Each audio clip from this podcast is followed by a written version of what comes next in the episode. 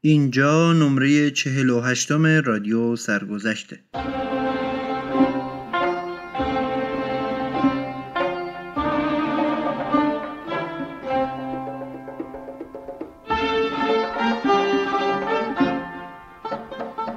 سلام من فاروق قادری هستم و در این نمره در ادامه بحث سنتور نوازان بزرگ دوره قاجار بعد از محمد صادق خان به سراغ سرگذشت سماع حضور از کتاب چشمانداز موسیقی ایران نوشته روح الله خالقی خواهم رفت.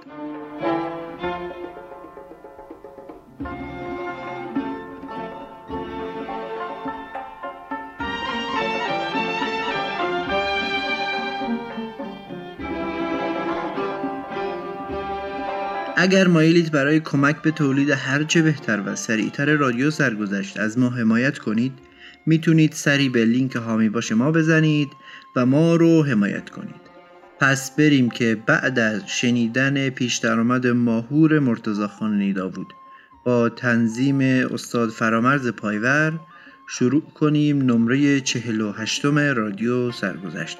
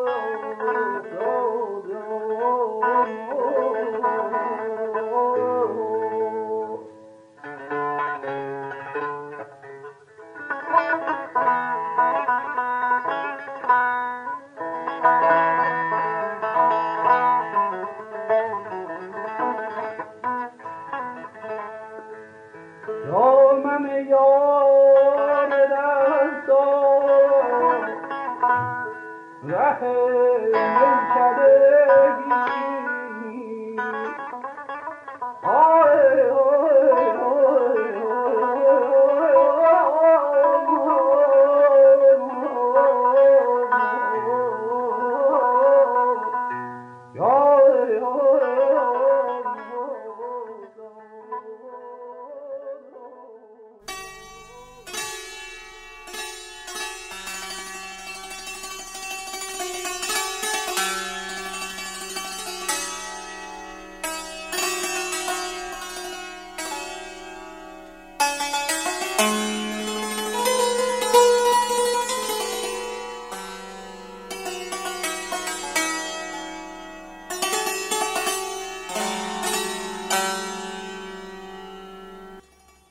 سماع حضور. حبیب سماع حضور شاگرد محمد صادق خان نخست ضربگیر استاد بوده و بعد نزد او به نواختن سنتور مشغول شده است. استادان امروز موسیقی که ساز او را شنیده اند می‌گویند در سنتور مسلط بوده است. برای اینکه از انعکاس زیاد صدای سنتور جلوگیری کند.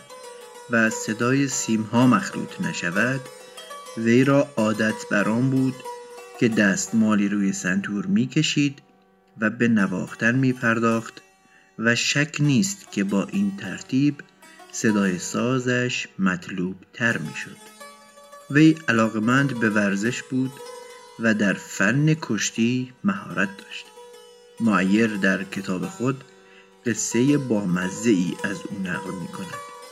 یکی از تفریحات شاه تماشای کشتیگیری بود در چنین روزی هر کس که از فن کشتی بهره داشت برای عرض اندام و کسب شهرت حاضر می شد.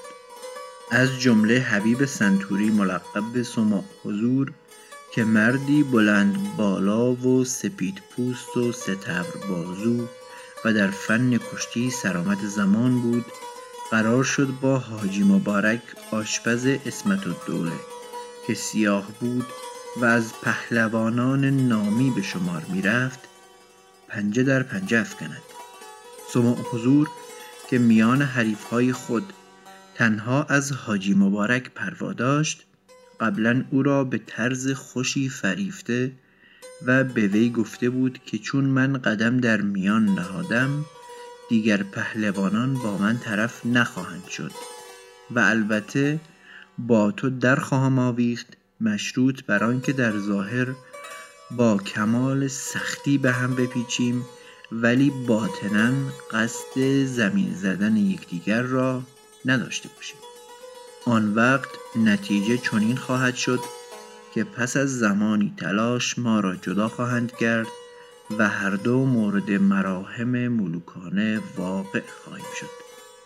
مبارک پیشنهاد وی را میپذیرد و همین که سماع حضور فوته بر میان بسته پا در میان می‌گذارد سیاه بیچاره پیش آمده یکی سپید چو شیر و دیگر سیاه چو قیر با هم گلاویز می شود خلاصه پس از مختصر تلاشی حبیب مبارک را بر زمین میکوبد از مشاهده این حال خون سیاه خوشباور به جوش می آید و به چابکی از جا جسته سر در عقب حبیب می‌گذارد و فریاد کنان می‌گوید تو کسی بودی که بتوانی مرا زمین بزنی؟ به جقه شاه اگر در دامان خود او هم بروی خواهمت کشت. سما حضور ناچار رو به پله های امارت آورد.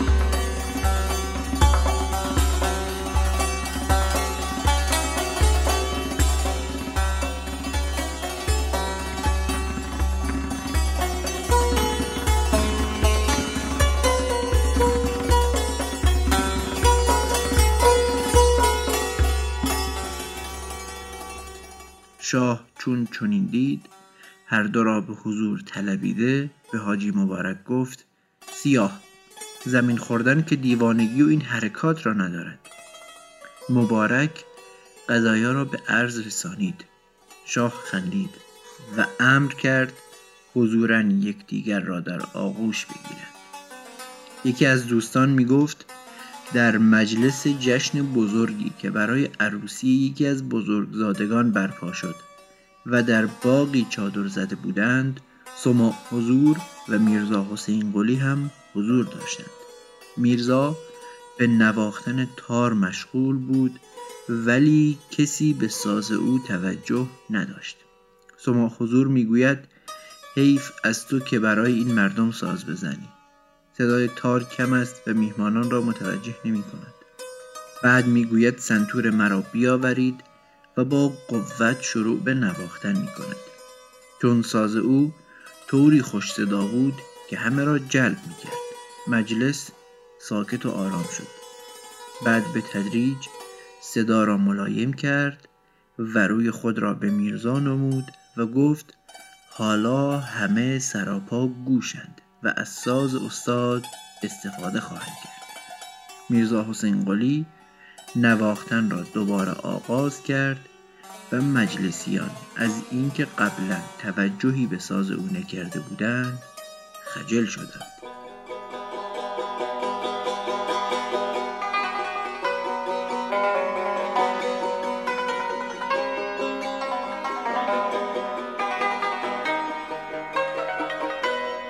سما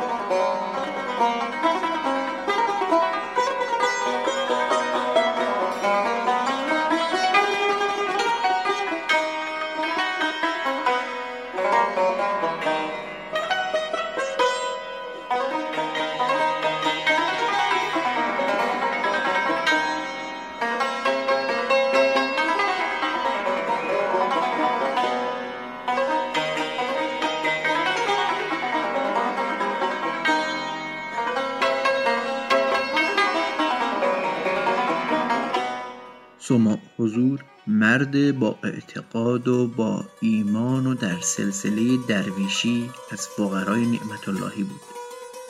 در آخر عمر وی را عادت بر این بود که در خلوت اول وضو می گرفت بعد سنتور می زد. از او پرسیدند مقصود از این حرکت چیست؟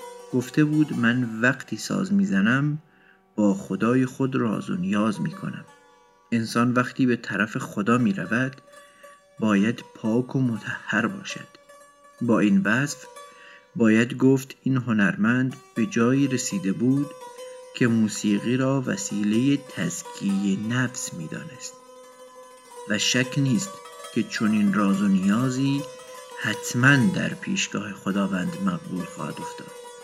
حبیب سماعی فرزند سما حضور بعدها جانشین مستحق پدر شد و مقامی را در سنتور یافت که همه او را استاد مسلم زمان خود می‌دانستند. هنر را از پدر به ارث برده بود ولی در خوی و رفتار و عقیده شباهتی به او نداشت. البته در مقام خود به شرح حال وی خواهیم رسید.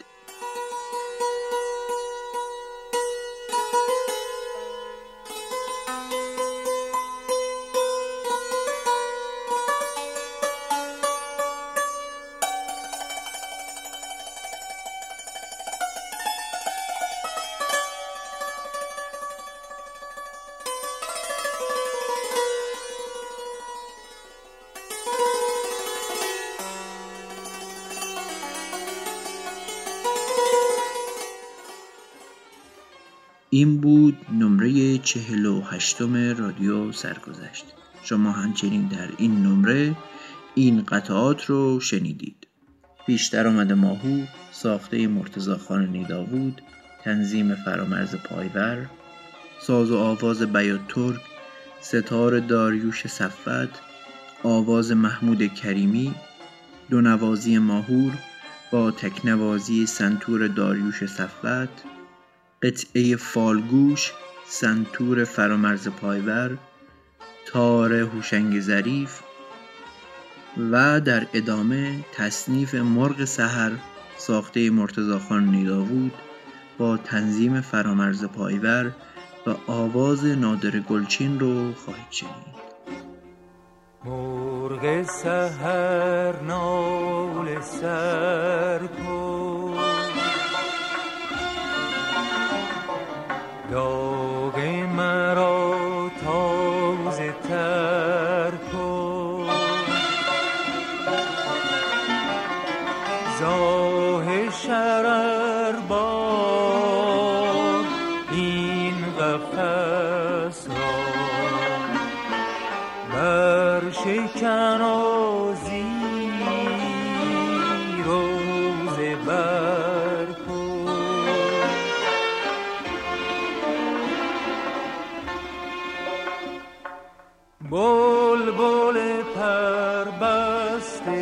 cold.